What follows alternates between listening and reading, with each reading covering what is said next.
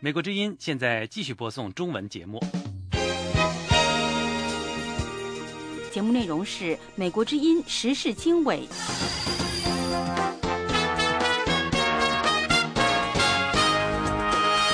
各位听众好，欢迎收听三月二十一日星期四的美国之音时事经纬节目，我是大卫。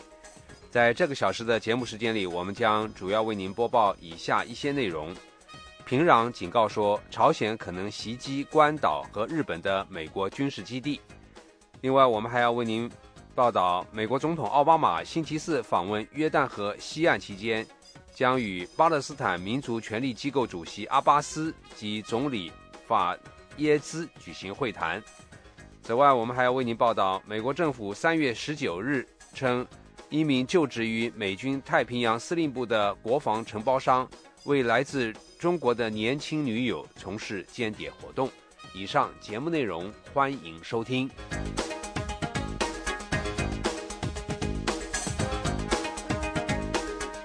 平壤警告说，朝鲜可能袭击关岛和日本的美国军事基地。作为对美国轰炸机参加美韩联合军事演习的报复，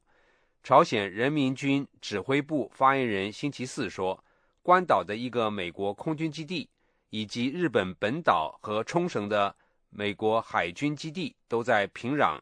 精确打击手段的范围之内。美国 B 五十二同温层堡垒型轰炸机近日在韩国执行了两次训练使命。朝鲜对这一军力展示做出了愤怒反应。另外一方面，韩国官员表示，造成韩国几家主要银行和电视台电脑系统瘫痪的网络攻击来自中国。韩国通讯委员会星期四说，初步调查结果显示，一个中国的 IP 网址生成的病毒侵袭了韩国一家银行的服务器。但韩国通讯委员会强调说。目前还不能确定这次网络攻击的策划者，并表示这次网络攻击可能是从另一个国家发动，同时使其看上去是源自中国。韩国国防部发言人暗示，发动这次网络攻击的是朝鲜。据信，朝鲜曾通过中国境内的网址对首尔进行网络攻击。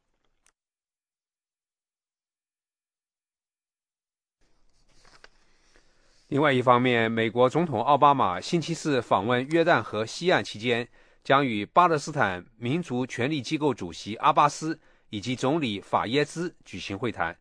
就在奥巴马会晤阿巴斯的数个小时前，以色列警告说，激进分子从哈马斯控制的加沙地带向以色列南部发射了两枚火箭弹，损坏了一所住宅的院落，但是没有造成人员伤亡。奥巴马星期三。抵达以色列后表示，希望直接向以色列人民及其邻国人民表达他对必须在这一圣地实现和平的信念。这是奥巴马就任美国总统后首次访问以色列。很多巴勒斯坦人表示对奥巴马感到失望。在奥巴马星期三抵达以色列之前，巴勒斯坦境内出现零星的抗议。奥巴马会晤了以色列总理内塔尼亚胡和总统佩雷斯，他们表示。美国和以色列都在试图重启与巴勒斯坦的谈判。另外，在塞浦路斯方面，塞浦路斯官员星期四再次举行会谈，力图拿出筹集七十五亿美元资金的替代方案，以避免债务违约。本星期早些时候，塞浦路斯议会否决了对存款征税高达百分之十的方案。为了获得欧盟的紧急救助，以避免塞浦路斯破产，这笔资金十分重要。欧洲中央银行星期四警告说，如果塞浦路斯在星期一之前不能通过一个新的方案，欧盟将切断对塞浦路斯的紧急救助。塞浦路斯各银行本星期继续停业，以避免恐慌的储户挤兑。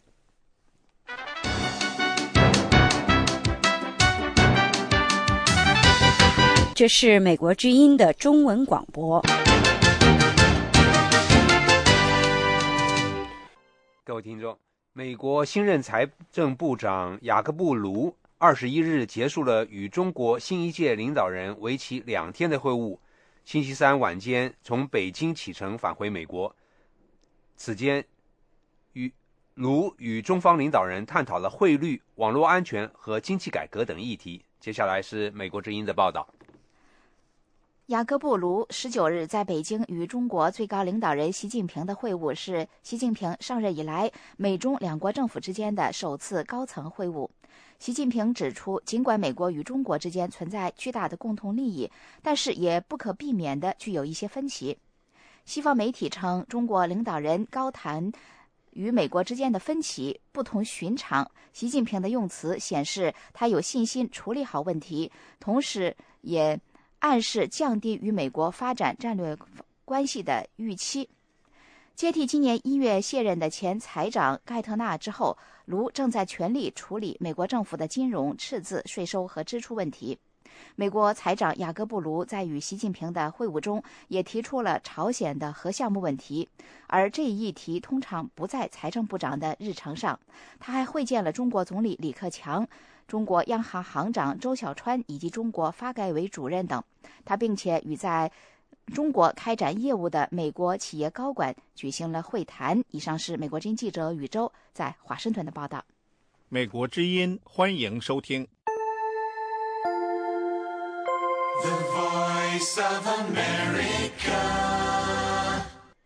各位听众，您现在收听的是美国之音的时事经纬节目。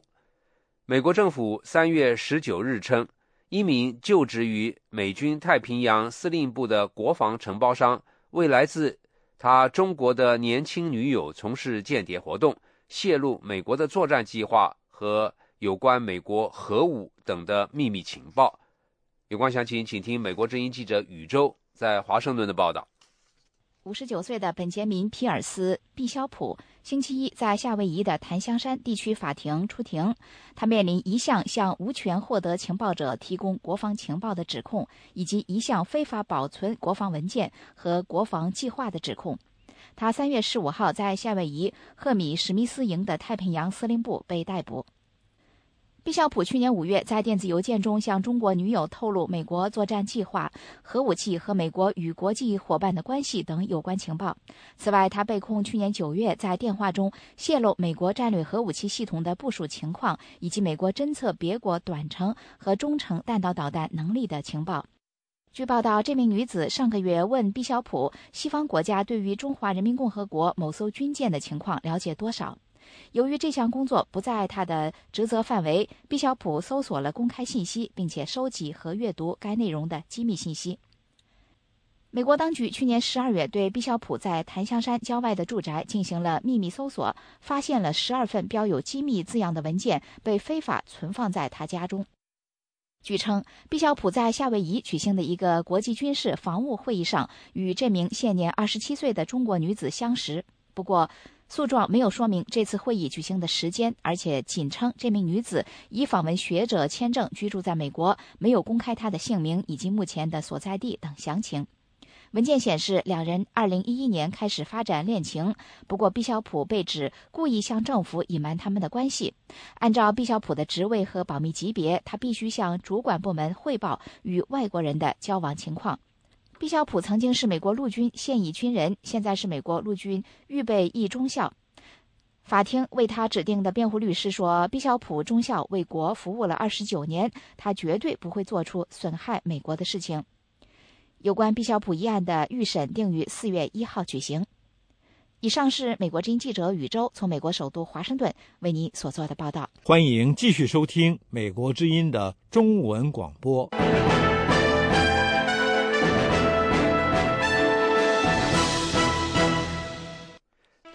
欢迎回到美国之音时事经纬节目的播报现场。有分析人士说，美国五角大楼最近宣布要和日本共同对抗中国夺取东中国海有争议岛屿的军事行动，这是出人意料的对北京直言不讳的警告。有关详情，请听美国之音记者的报道。美国国防部一名官员星期三对美国之音说，日本自卫队统合幕僚长岩崎茂。相当于总参谋长将在本星期晚些时候会见美军太平洋司令部司令萨缪尔·洛克里尔上将。讨论在中国占领日本所称的“尖阁列岛”的情况下如何收复这些岛屿。这一说法证实了一家日本报纸早些时候的一篇报道。美国官员反复强调，这些岛屿属于美日安保条约涵盖的范围。一旦这些岛屿受到攻击，美国有义务援助日本。但是，美国官员一直谨慎地避免触怒北京，强调美国在这些岛屿主权的问题上不设立场。中国把这些岛屿称为钓鱼岛。中国星期四表示，对有关这次美日会谈的报道感到严重关切。中国外交部发言人洪磊说：“没有任何外部压力能够动摇中国捍卫国家领土主权的决心。”中国国防部早些时候表示，坚决反对可能导致事态复杂化和扩大化的任何行动。近几个月以来，中国几乎每天在日本控制的这些岛屿周围进行海上巡视。一些分析人士因此认为，此举的目的是试图在这个具有战略意义而且油气资源丰富的海域建立新的现状。中日两国也都在这个地区拦截对方的战斗机，令人更加担心会爆发军事冲突。设在夏威夷的亚太研究中心亚洲安全教授莫汉·马利克对美国之音说：“五角大楼宣布的意向是为了阻吓中国采取使争议升级的行动，同时也是为了让日本官员放心。长期以来，日本一直希望美国在岛屿争议中明确表态支持日本。”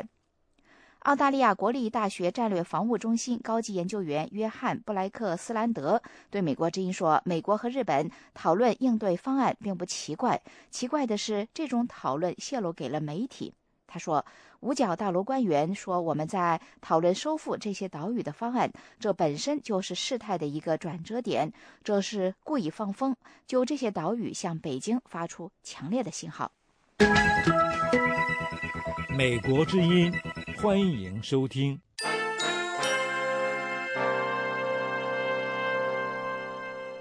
另外一方面，美国海岸警卫队官员说，美国各大港口防备和应对网络攻击的措施严重不足。此前，网络安全专家们说，中国有能力发动网络攻击，破坏美国关键的基础设施。有关详情，请听美国之音记者李宝在华盛顿的报道。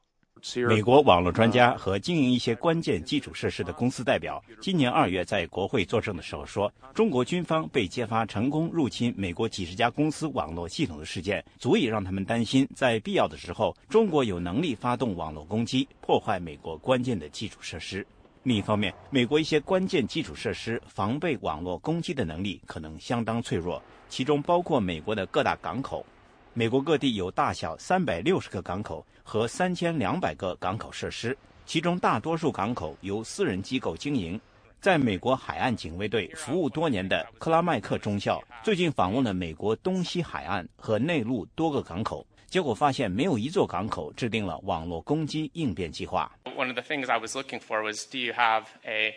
a cybersecurity response? 我调查的其中一件事是。你们是否设置了遭受网络攻击时的专项应变计划，或者在你们的风险应变计划中是否包括如何应对网络攻击？可是没有一座港口设置了这样的计划或应变措施。美国遭受九一恐怖攻击事件之后，成立了国土安全部，加强了各项基础设施的安全措施。但是，海岸警卫队的克拉麦克中校三月中旬在华盛顿布鲁金斯学会的一个讨论会上说。在港口实施的这些安全措施，并没有强调网络安全。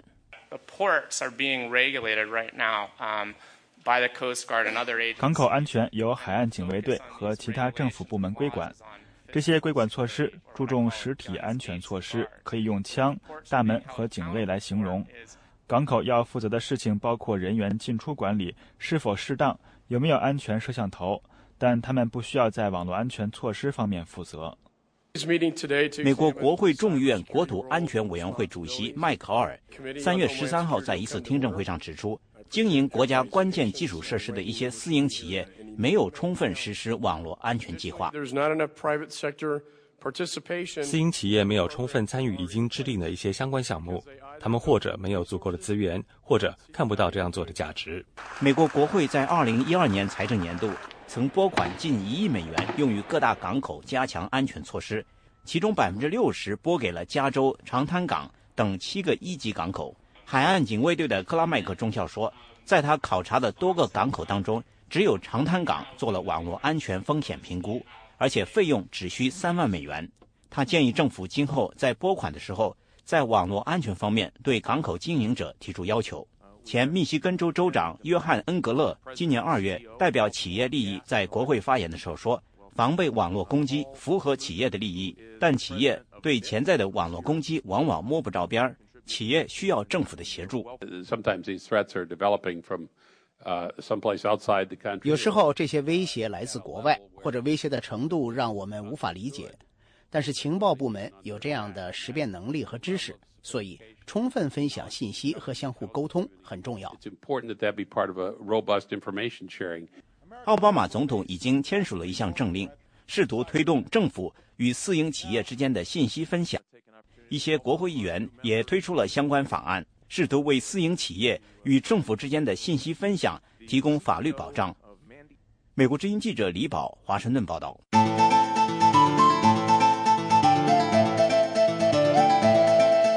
这是美国之音的中文广播。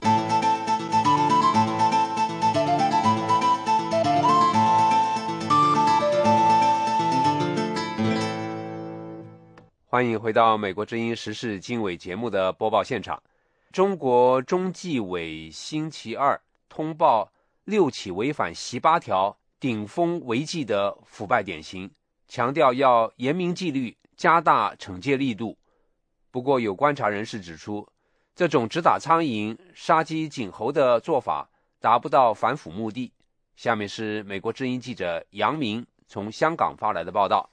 这是去年十二月四日，中共总书记习近平提出改善工作作风、密切联系群众的八项规定，简称“习八条”以来，中纪委首次通报地方官员吃喝玩乐、我行我素、顶风违纪的腐败典型。这些典型包括海南琼中县财政局长公款宴请私人朋友，广东珠海金融投资控股公司用公帑大吃大喝。陕西白河县委书记违规借用越野车，江苏无锡新区洪山街道公费旅游，湖北赤壁市地税局春节乱发物资补助，以及江西上饶县清水乡大摆宴席。中纪委说，相关的责任人已经被免去党内或行政职务，或受到党内警告处分，当事人自掏腰包退还花费的公款等。习近平今年一月二十二号在中纪委第二次会议上提出，要有腐必反，有贪必肃，要坚持老虎苍蝇一起打，坚决查处领导干部违纪违法案件。广州的独立中文笔会会员也都说，这些受处罚的人都是传统意义上的苍蝇，而那些最腐败的中共高层家族掌控的既得利益集团，尽管他们是最应该被查处的老虎，但由于他们大权在握。或同掌权的人关系根深蒂固、盘根错节，因此这些老虎不会被打。所以打苍蝇不打老虎，充其量是希望达到杀鸡儆猴的效果。通过一些小案件呢，根本起不了那个惩治腐败的目的。这不是那习近平现在才提的，是这么多年来反复提吧。现在收敛了没有？反而那个。腐败，已经越来越越蔓延了。没有从制度性去改变，中共不还不进行政治改革，不推行宪政的话，任何这种这种东西就是一场秀。野度也不完全排除，中共未来的反腐过程中，可能也会出现一两只老虎被打翻在地。但这类老虎并非是因为他们本身的腐败，而是由于站错队而成为中共权力斗争的牺牲品。中国民众对于中共官员腐败层级做了一个形象的描述，说开会坐在前三排的人是腐败问题最严重的。北京的异议人士胡佳说，中纪委通报的这些被查处的官员连七品芝麻官都够不上，但他们却以此来杀一儆百，为他们所谓的反腐斗争祭旗。他说，前重庆市委书记薄熙来和公安局长王立军当年打黑。后来却被证明他们是最黑的、最腐败的，而中共负责反腐工作的中纪委，由于没有制度和机构对其进行监督，已成为中国最黑的部门之一。中纪委和中国各级的这个纪委都是肥差，许多的官员为了避免双规，他愿意倾家荡产的去买条路，买自己的自由。所以纪委历来也是贪腐的高危地区。各省的话，纪委都有很多，就是少有的案例，因为这到省级的纪委书记这样一级的，就是抓腐败的人，最后发现他是大腐败。胡佳说：“中国民间对于老虎贪腐平安无事，苍蝇贪腐锒铛入狱，形象的描述为小贪戴手铐，大贪做报告。”这位维权人士说：“中纪委这个机构本身带来的贪腐空间，甚至大于其打击腐败的作用。”美国之音杨明香港报道。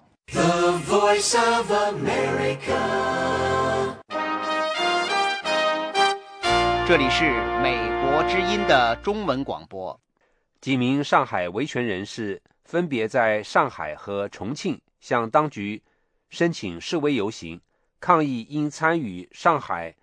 同城公民聚餐而遭疑似警方人员的殴打、绑架或软禁。有关详情，请听美国之音记者叶斌在华盛顿的报道。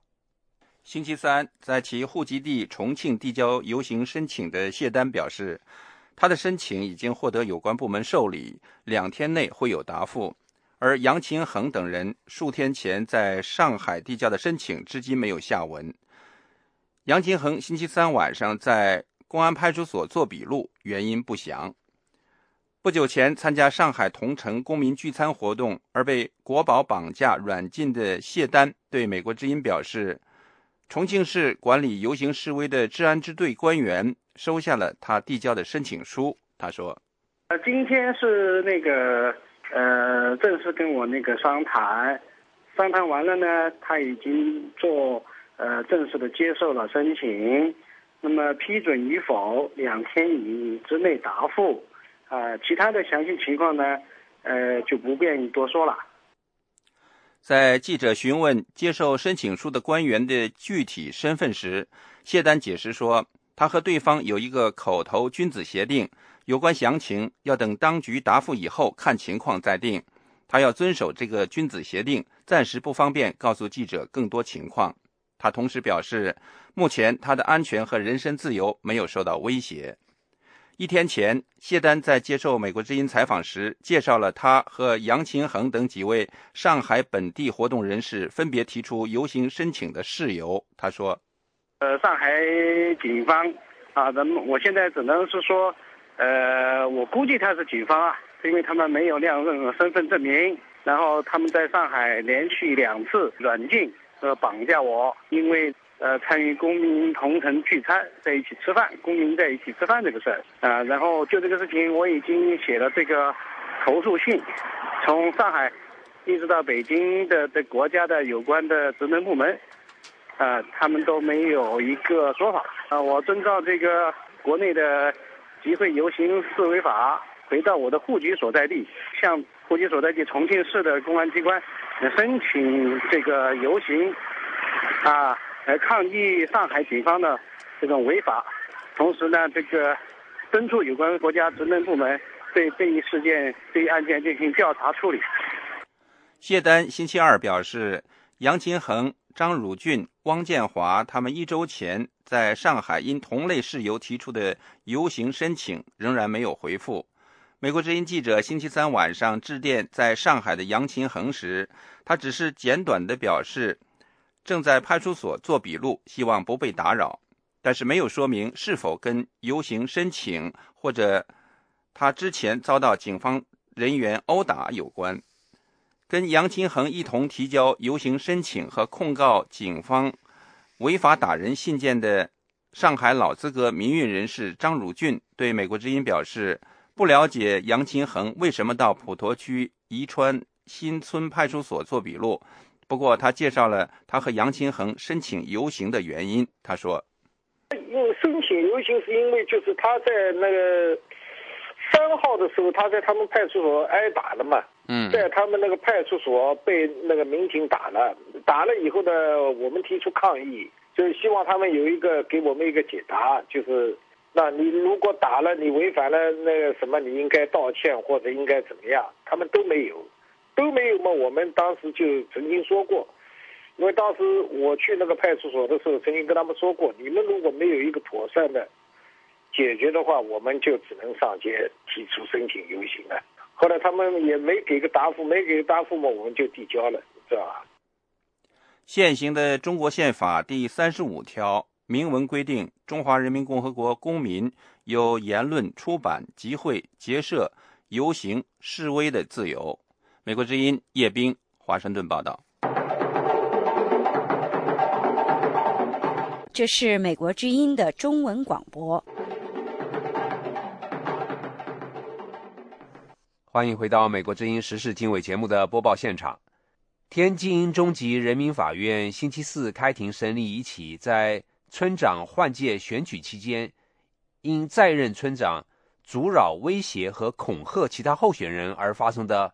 暴力致死案件。有关详情，请听美国之音记者杨明从香港发来的报道。三月二十一号上午九点，天津第一中级人民法院重新开庭审理北辰区双街镇夏辛庄村长候选人。王富春等十人聚众斗殴，致使时任村长黄双来等三人重伤不治死亡的案子，北京著名人权律师穆少平在中午休庭时对美国之音说：“他不同意检察机关对事实的认定，并根据当时发生的事实，强调了这起案件是由于黄双来威胁和伤害候选人及其家属，导致正当防卫过度造成的。因为村民选举。”产生的矛盾，作为死者呢，是不是带着人威胁不让他们参加竞选？同时呢，还夜闯民宅，去人家里边，呃，一而再，再而三。十号晚上夜里九点多钟，就带一帮人去闯到人家。十一号晚上又把我这当事人王富春给打了。十二号夜里十一点多钟，又带几个人又去人家。所以像这种基本事实呢，公诉方呢都没有把它定性，也就是说没有认为他是本身是一个非法入侵公民住宅，你本身是。呃，伤害人身，特别是你还是侵犯了公民人身民主权利嘛？天津北辰区双街镇夏辛庄人口大约不到一千人。二零一五年五月，夏辛庄要举行村长换届选举，村民王富春决定参选后，至少有五百多人表示支持他担任新一届村委会主任。王富春的妻子邢小慧说，当时在任的村长黄双来依仗其跟市某个领导关系密切。在村里作恶多端、腐败问题严重，因此她丈夫王富春等人决定要行使其公民的权利，参加村长的选举，为村民们谋福祉。他不作恶多端，有可能还让他干呢，对吗？人家村民不可能出来跟他争村长。他平常是贪污腐败，吃村民吃的太狠了，就说拥护他们当村长。当时有。有五百多人签字，要要求那个男孩改选嘛，改选村长嘛。嗯。三番五次，他上我们家威胁我公公，如果说你让你儿子参选的话，我会怎么着？你管得了就管，你管不了我替你管。他就这么说。十一号那天，他就找一帮人，在在我在我老公给打了。五月十一号，村长黄双来带着几十人到王富春家，把这名村长候选人打伤后。十二号晚间，黄双来又带着六七个人来到王富春父母家，并把王富春的父亲打伤。当时人在医院的王富春闻讯后赶回家，带着一些人拿着棍棒等器械，把黄双来、其弟黄恩兵、其姑父徐世忠等人打成重伤，后经医治无效死亡。另外两人被砍伤。辩护律师穆少平说：“这个案件不是公诉人说的聚众斗殴，而是正当防卫过度而已，不能按故意杀人，只能按正当防卫过度造成伤害致死来认定案件的性质。”此外，穆少平说，在这个案件审理的程序方面，无论是检察机关还是法院，还有很多地方不符合相关的法律规定。天津检察机关起诉王富春、他的父母、姐姐和叔叔五人故意杀人罪，另外四名村民也被控杀人罪，还有一名村民被控聚众斗殴罪。有消息灵通人士说，这十人当中至少有两人可能会被判处死刑。中国村民委员会选举的道路一路走来，历经艰难。二零一一年，广东陆丰乌坎村民不满时任村委会。未经集体同意出卖土地，进行了集体维权抗争。期间，村临时理事会副会长薛景波在被警方关押期间突然死亡。有村民怀疑薛景波是被警方殴打致死。薛景波之死再次引发了村民的抗议活动，最终导致乌坎村委会的换届选举。村民信任的吴子鸾等人当选村委会委员。中国民生观察室负责人刘飞跃说：“在中国农村，用和平的选举的非暴力的方式去进行权力的更替，还是很困难的。本来说有这么一个选举的一个价格在那儿，是。”这个价格是一个和平的方式啊，实现这个村的权力的这个更替。但是长期呢，在一个一个非民主的一个社会，那么权力的这个更替啊，人们给人人们一个长期的一个印象，好像没有这样一个民主的意识来改变这样一个权力机构，没有这样一个一个一个一个正常的和平的一个方式来改变权力机构，这样一个意识啊非常淡漠啊。大家更多的看到就是靠这个靠拉关系啊，靠暴力啊啊，然后维持维持这个权利啊。更多的熟悉的是这个权力的终身制啊，很多这个村委会的主任一做就是终身啊，他就他一生当中没有这样一个权力更替这样一个概念。刘飞跃说，村民没有权力更替的概念，关键是中国农村选举体制造成的。村长人选的选举往往受到上级机关、乡政府乃至县市一级的干预。他说，如果参选的村民不是上级机关的意中人。上级机关就会以各种方式让这名候选人无法当选。此外，这位农村选举观察人士说，农村的家族化和黑社会化往往利用家族的影响力或暴力来控制村的权力和资源。美国之音杨明香港报道。这是美国之音的中文广播。欢迎回到美国之音时事经纬节目的播报现场。中国新总理李克强在记者会上把反腐倡廉包括在中国目前迫切需要解决的问题中，他并且表示愿意接受社会和媒体的监督。有关详情，请听美国之音记者陆阳在华盛顿的报道。李克强说：“腐败和政府的信誉水火不相容，政府反腐的决心是坚定不移的。”他还说。为官不能想着发财，官员要断了发财的念想。李克强表示愿意接受社会和媒体的监督，让权力只能为公，不能私用。中国官场腐败早就被认为是积重难返。中共高官从习近平到李克强也都有过限制公权力的表示，比如习近平说把权力关进制度的牢啊笼子里，李克强说把权力涂上防腐剂等等。一边谈反腐，另一边腐败类型花样翻新。比如，防腐像房叔、房姐、房妹等；政府像呃一人有多个户口、多个身份证、多个护照等；还有号府，湖北、浙江多地经济适用房爆出摇号连号的丑闻，中签者甚至有未成年人。与此同时，首届诺贝尔奖中国经济学家峰会三月十八号在北京开幕。据网易财经刊载的北京大学教授王建国在这个会上的发言记录，他说：“经由贪腐这条渠道，中国财富进入了特权阶级的腰包，使中国从国家资本主义转变为权贵资本主义。”王建国尖锐地指出，中国的经济模式是权力控制下的经济，这就造成了权钱交易。官员的贪腐和价格配置资源，谁的贿赂价格高，资源就流向哪里。有权力的权贵、奸商和贪官是财富的最大获得者。同时，老百姓的收入低、房子被抢、福利低、环境差等一系列严重的社会问题，都跟权贵资本主义直接相关。王建国教授的结论是：权贵资本主义在中国是没有出路的。中国的出路在于，要么政府主动改革，还权于民；要么就是再来一场文革。独立社会学者田吉庄三月十九号说：“中国目前权贵掌握国家的绝对财富，民众看不到公平正义。现在中国确实，中国的利益就是被这些权势都给瓜分了，嗯，而是用于社会福利的这些呃，应该本应用于社会福利的这个公共开支，现在也都被他们瓜瓜分了。”而且这个瓜分的极不像话，看不到什么公平正义，所以说使得这个社会上呃怨声载道，呃民众苦不堪言的这这种现实是吧？哎，有有这老人主动要求进监狱，有的这个工伤心肺病患者自己开胸验肺，这这叫什么事儿啊？这你是一个文明国家应该出现的问题吗？李克强要求社会和媒体监督公权力。田启庄认为，在一个党在一党执政的中国，不可能实现社会和媒体的监督，媒体都是共产党的。一个禁令下来，哪个官媒敢为上？而北京的宪政学者陈永苗说，李克强谈到的反腐只不过是一些个好听的话，实际上任何人都推动不了中国的反腐。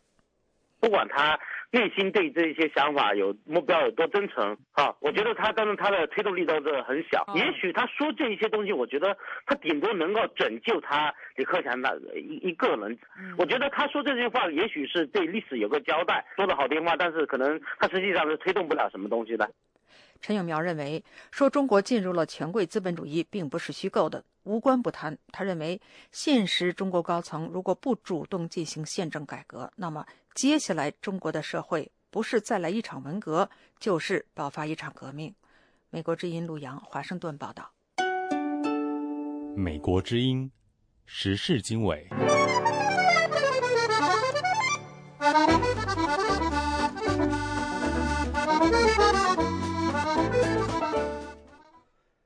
各位听众，您现在收听的是美国之音的时事经纬节目，接下来带您关注两岸关系。中国国台办新主任张志军上任后访问台湾的呼声迅速引起台湾朝野反应，台湾政坛也敦促陆委会主委王玉琦早日前往中国访问。有关详情，请听美国之音记者申华从台北发来的报道。中国国务院台湾事务办公室前主任王毅希望，他的继承人中国大陆国台办新主任张志军能够尽快到台湾去。并说访问时机大体成熟。面对中方呼声，台湾朝野立委接连作出反应。国民党籍立委吴玉生星期三在立法院一次会议上对王玉琦说：“其实现在本席想请教一下主委，就是王毅说他很遗憾没有办法到台湾来，那张志军可能会来。那我想问王主委，是你欢不欢迎新任国台办张志军到台湾来？”陆委会主委王玉琦说：“好，呃，我们陆委会的态度是这样子哈，在适当的时机，如果以适当的身份，各种条件都能够配合的情况之下，我们是欢迎新任的国台办主任。”王玉琦还说：“所谓适当方式，将包括彼此称谓等细节，不能够回避。总而言之，中华民国的尊严必须得到体现。不过，台湾和中国的两岸事务最高官员能否很快实现互访？”却因马英九总统此次梵蒂冈之行受到中国外交打压而变得更加复杂。马英九的梵蒂冈之行受到中国打压的后续影响，非但没有逐渐平息，反而有继续延烧的势头。国民党籍立委江启臣星期三在立法院说：“总统到意大利的代表处去视察，在视察的过程当中，总统他有提到说，实际上大陆对这一次。”啊，总统到家里去也是有打压的，他甚至用说这种嘴脸，啊，来形容他们那种打压的态度跟做法嘛。啊，王毅跟张志军讲说，哎，你应该去台湾的，时机成熟了。那这两者之间的意义是什么？马英九使用“嘴脸”一词表达对中国打压的不满，成为台湾媒体星期三报道的主要内容之一，也成为立法院朝野立委多次提到的话题。并且同张志军访问台湾联系在一起。民进党籍立委陈其迈说：“马总统这一次啊出访，新教宗还没有产生前，中国外交部正式发表谈话。所以中国一方面啊，在国际社会扮演这种恶婆婆的嘴脸啊，从来没有改变过。好了，那现在啊，中国又换了一张嘴脸来了，张志军要来台湾访问。”好，那王毅还催促说啊，他说希望现在时机已经成熟，大体成熟，那要叫要他尽快去台湾。陆委会主委王毅奇说：“我这样解释了哈，就是说中共在呃面对台湾的时候啊，有很多张脸，啊，他不同这是哪一张？这一张脸就是基本上比较不友善的脸嘛，好，他在不同的情况摆不同的脸，但是对我们来讲，哈，对我们来讲，我们的态度就是一个，我们非常坚定的，无论在任何情况下，我们要守护台湾人民的利益。好，我们在这样的一个原则之下跟对岸打交道。民进党立院党团星期三上午召开记者会，题目是“中国打压台湾”，马英九现在才知道。与此同时，一些朝野立委也表示，中国在马英九访问梵蒂冈问题上的打压，部分是制式反应，总体调子比以前低。报道说，马英九在教宗就职弥撒后的记者会上表示，现在政府所作所为就是希望出现一种良性循环，希望在国际上尽量减少不必要的恶斗与内耗。美国之音记者申华台北报道。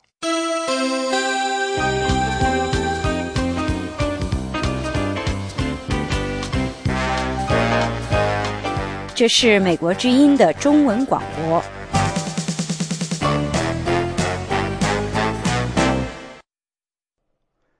另外一方面，台湾国家安全局局长表示，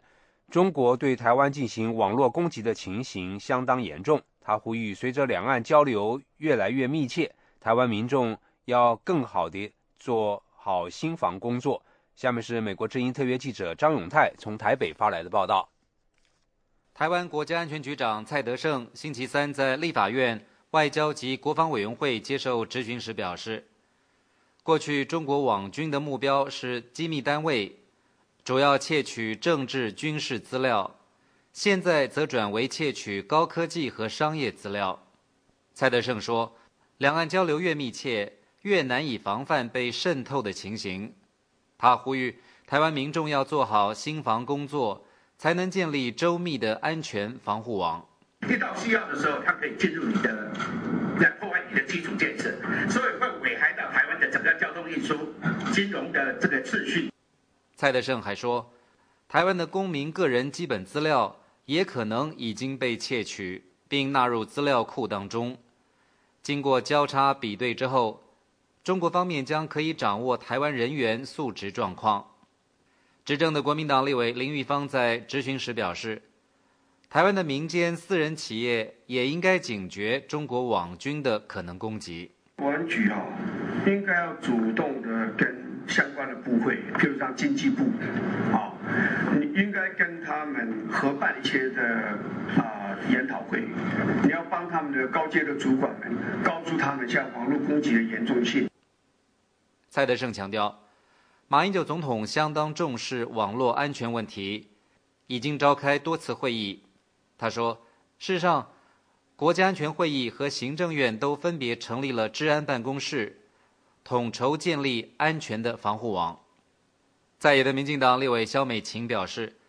台湾军方近年来频频传出共谍案，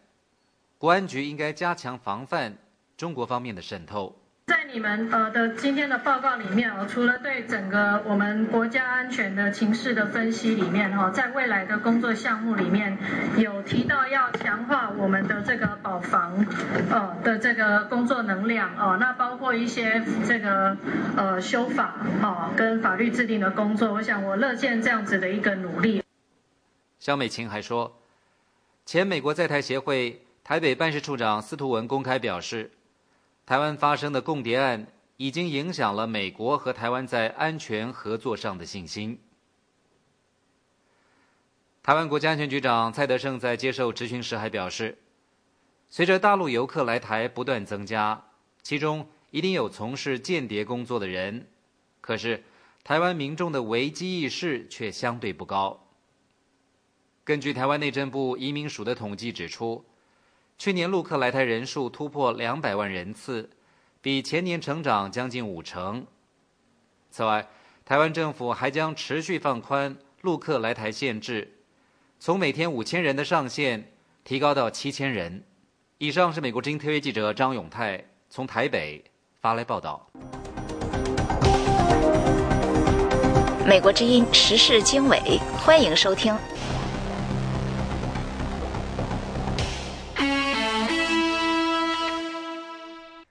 另外一方面，美国代理贸易代表马兰提斯星期三在华盛顿表示，他最近访问台湾成果丰硕，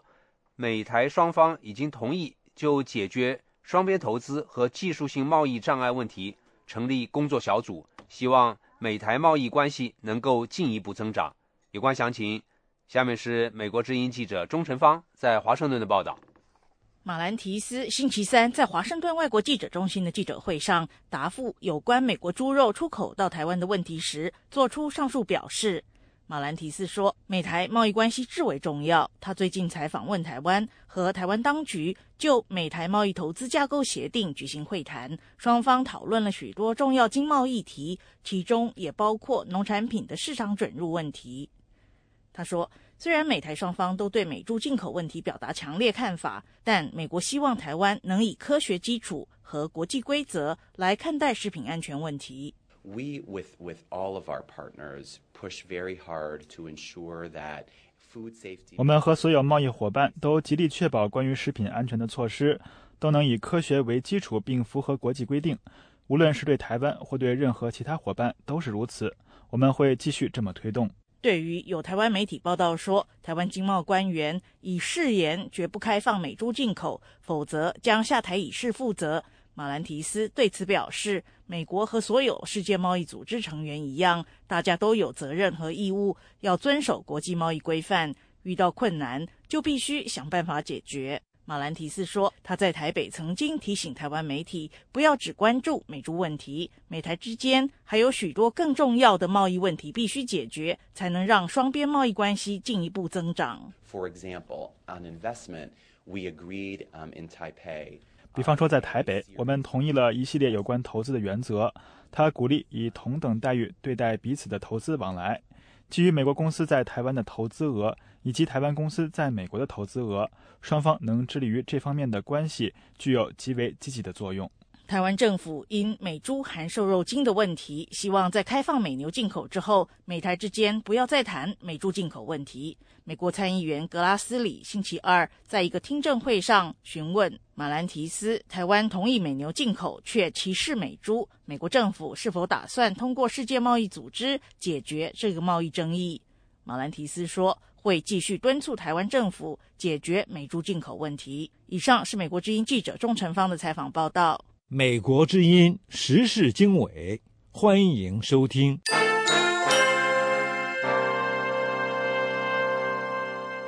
接下来带您关注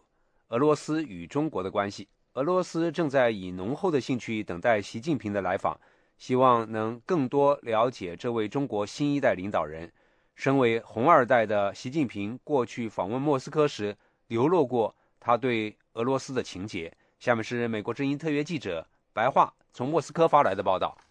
克里姆林宫新闻处说，习近平将在这个星期五抵达莫斯科，对俄罗斯进行为期三天的访问。作为刚刚接班的中国新领导人，习近平这次来访引起了俄罗斯方面的高度关注。俄罗斯的中国问题学者贝格尔说，俄罗斯对习近平这个在未来十年内统治中国的领导人了解不够。这次访问能给俄罗斯一个全面观察习近平的机会。贝格尔说：“这次访问将有助于俄罗斯更多地知道习近平，能够听到他的讲话。对俄罗斯来说，习近平是一个非常有意思、有主见、很独立的新一代领导人。作为一名新领导人，从习近平的讲话中肯定总能分析找到一些新鲜的东西。所以。”这次访问肯定会非常有意思。习近平将在莫斯科出席许多活动，他和普京将参加在克里姆林宫大剧院举办的俄罗斯中国旅游年的开幕仪式。两国文化部已经动员和组织了数百名演员在开幕仪式上表演。习近平还将在莫斯科国际关系学院发表演讲，在他下榻的莫斯科总统饭店。习近平还将同俄罗斯汉学界和研究中国问题的学者专家举行座谈。中国前领导人江泽民有留苏背景，喜欢俄罗斯文化，俄罗斯对江泽民也比较熟悉。个别的当地评论人士甚至把江泽民称作自己的人。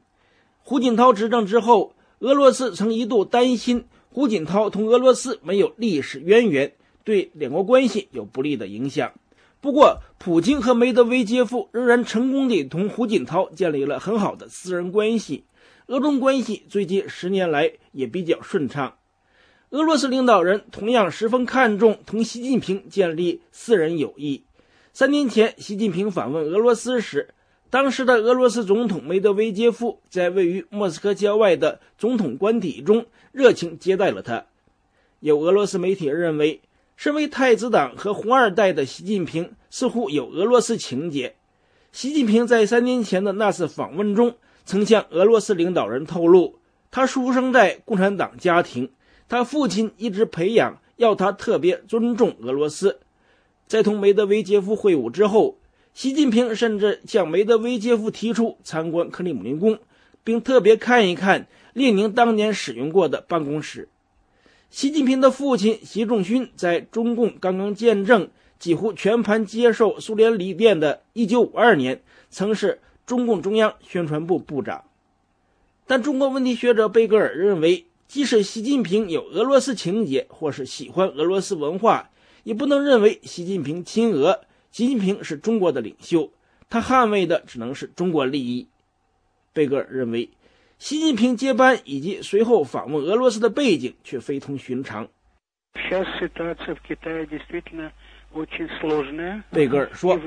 中国目前的外部环境和内部社会形势都十分严峻，习近平面对和要解决的问题都非常多。习近平和中国其他的新领导人的前面充满了危险和各种陷阱。”因此，他们必须明智和非常小心谨慎，特别是在处理外交事务时更应如此。俄罗斯媒体说，在美国外交战略重心转移到亚洲之后，中国感受到压力，在中美关系波折不断、中国传统盟友缅甸倒向西方、中国同越南、同日本等邻国关系日益紧张之际，刚刚完成权力交接的中国新领导人立刻访问俄罗斯。凸显中国希望在面临困难的外交处境中能够获得俄罗斯的支持，或是至少希望俄罗斯在中国同其他国家的纷争中保持中立。独立报说，北京在巩固同莫斯科的关系，但同俄罗斯结盟的想法在中国国内没有支持，而俄罗斯仍然非常重视同美国、同欧洲的关系，因此俄中关系将继续保持在战略伙伴的水平。两国都不想改变双边关系的性质。习近平访俄期间，还将同俄罗斯领导人讨论一系列具体的合作项目。中国可能向俄罗斯提供巨额贷款，帮助开发远东和西伯利亚，还将参与俄罗斯北极地区的油气开发。俄罗斯将宣布扩大向中国出口石油的数量。双方也将讨论兴建第二条从俄罗斯到中国的石油管道。习近平这次还将同俄国领导人敲定苏三十五战斗机交易。主管军事工业的俄罗斯副总理罗格金透露，习近平将同俄罗斯领导人商定签署这笔战机交易合同的时间表。以上是美国之音特约记者白桦从莫斯科发来的报道。美国之音时事经纬，欢迎收听。欢迎回到美国之音时事经纬节目的播报现场。朝鲜对美国发出新的军事威胁。与此同时，星期四平壤中央广播电台播出空袭警告。下面有关详情，请听美国之音记者赫尔曼从首尔发来的报道。朝鲜媒体援引朝鲜人民军最高司令部发言人的话说，威胁要对东亚地区的美军基地采取相应的军事行动。平壤对美国发出新的威胁，这是因为美国在与韩国进行的年度联合军演中，美军使用了可以携带核弹头的飞机和潜水艇，令朝鲜感到愤怒。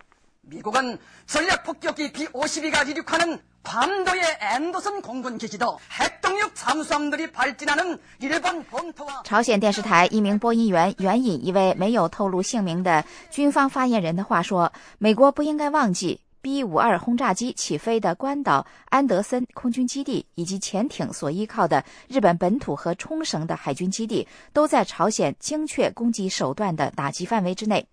平壤最近还威胁说要对美国发动先发制人的核打击。朝鲜时间星期四上午，平壤中央广播电台突然打断事先录制好的军乐节目，向军队和民众发出了警报。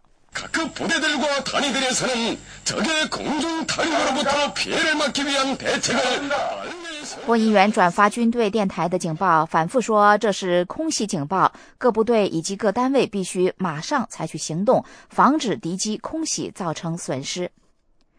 一个小时之后，朝鲜播音员向全国发出通告，解除空袭警报。韩国国防部发言人金明硕说：“韩国军队在密切注视这一情况，认为朝鲜的空袭警报只是一次演习。为了显示韩国可以依赖美国提供的核保护伞，美国军方在这次美韩的联合军演中派出了 B 五二轰炸机飞越朝鲜半岛。”韩国军方官员说，美国一艘可以发射远程战斧巡航导弹的核潜艇也参加了这次军演。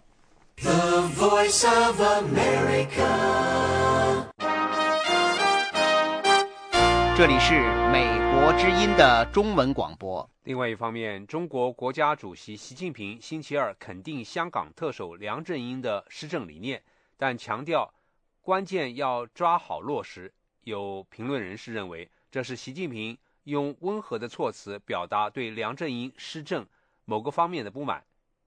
有关详情，请听美国之音记者杨明从香港发来的报道。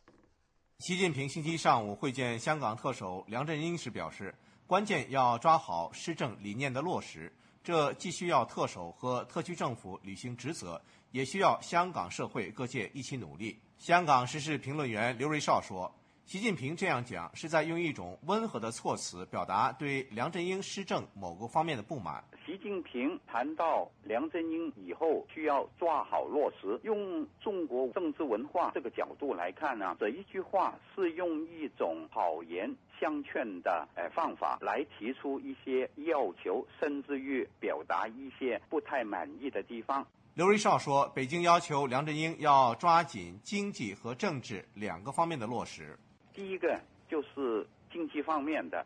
因为从二零零三年开始，北京给香港很多方面的经济好处，包括更紧密的经贸关系安排，呃，还有人民币离岸中心等等。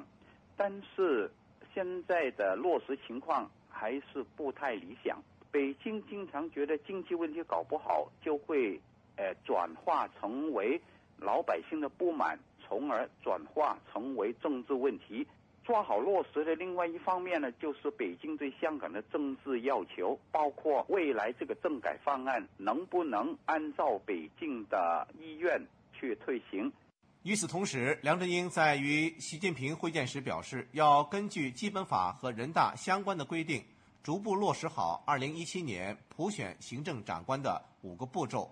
不过，梁振英没有同习近平详细讨论普选的问题，也没有提出香港政治制度改革咨询的时间表。代表香港选区的中国人大常委范徐立泰日前说，特首普选可以有初选，由立法会功能组别选举，由一个委员会选出数人，再由香港市民投票。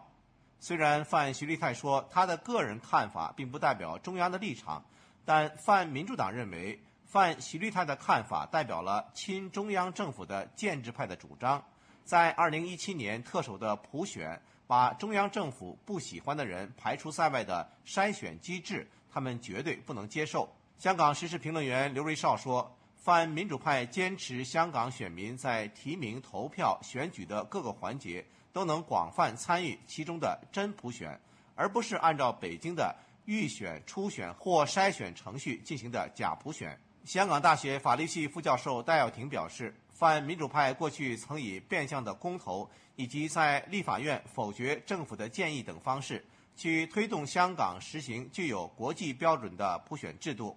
他说，如果特区政府和中央政府不顺应民意，在香港进行真正的普选，他要号召至少一万名香港人占领中环，以此形成一种事态，向中央政府和特区政府施压。提出一个用公民抗命的一种呃方法，去确保如果真的提出一个不符合国际标准的这种普选制度时候呢，我们可以有方法去影响最后的决定。香港明报委托香港大学做的一份民调显示，在五百零八名十八岁以上的受访者中，支持预选的占百分之三十九，反对预选的为百分之三十八。不支持也不反对的占百分之十四。